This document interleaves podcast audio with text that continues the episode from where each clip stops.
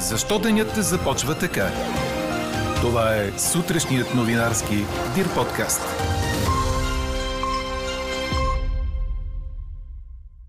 Украина забрани символите Z и V. Мощите на светите братя Кирил и Методий за първи път в България. До сега не са излагани за всенародно поклонение. Лудогорец лиши Левски от третото място в празнична синя атмосфера. Говори Дирбеге. Добро утро, аз съм Елза Тодорова. Чуйте подкаст новините тази сутрин на 23 май. Ще преобладава слънчево време в следобедните часове с купеста облачност. На места, главно в югозападна и североизточна България, ще превали дъжд. Ще продължи да духа до умерен северозападен вятър. При вечер ще отслабне, а в източна България ще се ориентира от изток-югоисток. Максималните температури ще са между 23 и 28 градуса. Мощите на светите братя Кирил и Методий не само за първи път идват в България, но и за първи път ще бъдат изложени за всенародно поклонение, съобщава БТА. От вчера светите мощи са в Гигинския манастир Свети Свети Козма и Дамян. В 12 на обед ще се състои официалното им посрещане в София с литийно шествие, което тръгва от булевардите Христо Ботев и Александър Стамбулийски и ще стигне до храм Света неделя. До 25 май там всеки желащ може да се поклони пред мощите, а при необходимост храмът ще остане отворен през цялата нощ. Светинята, която се пази в Есфигменската света обител, никога не е била изнасяна за поклонение в православна, католическа или славянска държава. В София светите мощи пристигат с благословението на патриарх Неофит и на светия синод, както и с разрешението на Вселенския патриарх Вертоломей и на свещения Кинотис на Света гора. С полагане на венец пред паметника на капитан Петко Войвода в Рим с нощи започна двудневната визита на премиера Кирил Петков и българската делегация в италианската столица и Ватикана. Днес ще бъде аудиенцията на министър-председателя с главата на Римокатолическата църква Папа Франциск. Премиерът ще проведе разговор и с италианския си колега Марио Драги. Българските представители ще бъдат на Божествена света литургия в базиликата Сан Клементе, където е криптата на създателя на славянската писменост, свети Константин Кирил Философ. След посещение в базиликата Санта Мария Маджоре ще се състои среща и с македонската делегация, водена от премиера Димитър Ковачевски, съобщава БНТ. Десетки хотели са се записали за новата хуманитарна програма за настаняване на разселени лица от Украина, съобщиха от прес-службата на Министерския съвет. Програмата предвижда 15 лева на ден само за подслон и храна. Не се предвиждат разходи за почистване на стаи и пране, уточняват от ведомството на Кирил Петков.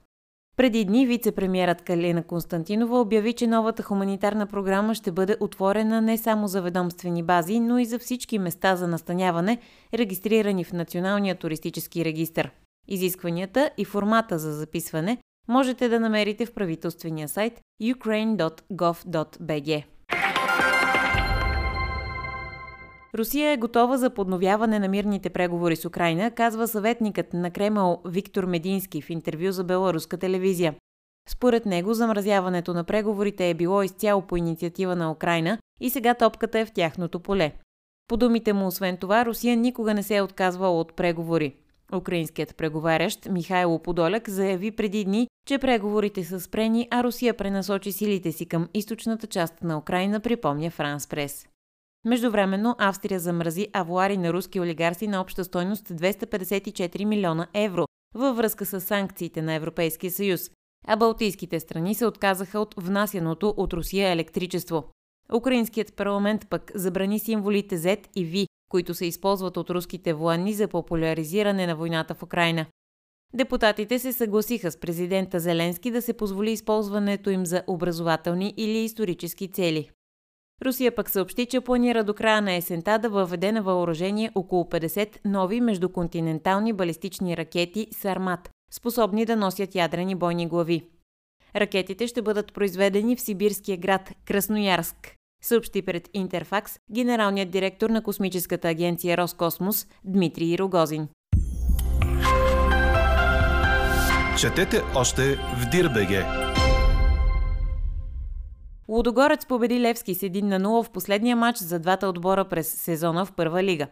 Срещата на Гирена мина с много нерви на терена, но и празнична атмосфера от сините фенове, които напълниха стадиона за да поздравят своите за спечелената купа на България, предава Корнер. Единственото попадение в матча падна в 28-та минута, когато точен беше бранителят Сисиньо и така разградчани за 8-ми пореден път победиха своя съперник в първенството. Загубата за сините ги лиши от бронзовите медали, тъй като те бяха изпреварени от Ботев, който победи Славия с 2 на 1 в Пловдив и завърши с една точка пред Левски – 53 срещу 52. В друг матч, който се игра по същото време, Черноморе и ЦСК завършиха наравно с 0 на 0 във Варна. Чухте сутрешния новинарски Дир подкаст. Подробно по темите в подкаста четете в Дирбеге. Какво ни впечатли преди малко?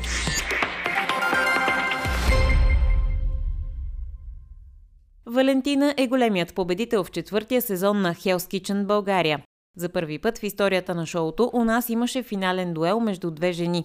В последните битки за четвърти сезон на кулинарния формат на нова телевизия, Виктория премери сили с Валентина, но немската възпитаничка заслужено грабна чека с голямата награда от 100 000 лева.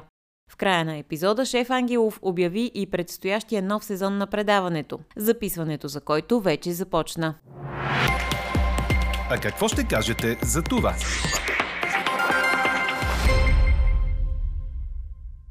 Германия и Италия са казали на компаниите си след обсъждания с Европейския съюз, че могат да откриват сметки в рубли, за да продължат да купуват руски газ, без да нарушават санкциите срещу Москва, съобщи 24 часа в събота. България се готви да пита Брюксел дали решението на Рим и Берлин нарушава европейските санкции. Така министърът на енергетиката Александър Николов коментира новината пред BTV. Ето защо ви питаме. Трябва ли България да се съгласи с условията на Газпром? Гласувайте и коментирайте по темата в страницата на подкаста. Най-интересните ваши мнения ще цитираме в обедния новинарски подкаст точно в 12. Слушайте още, гледайте повече и четете всичко в Дирбеге.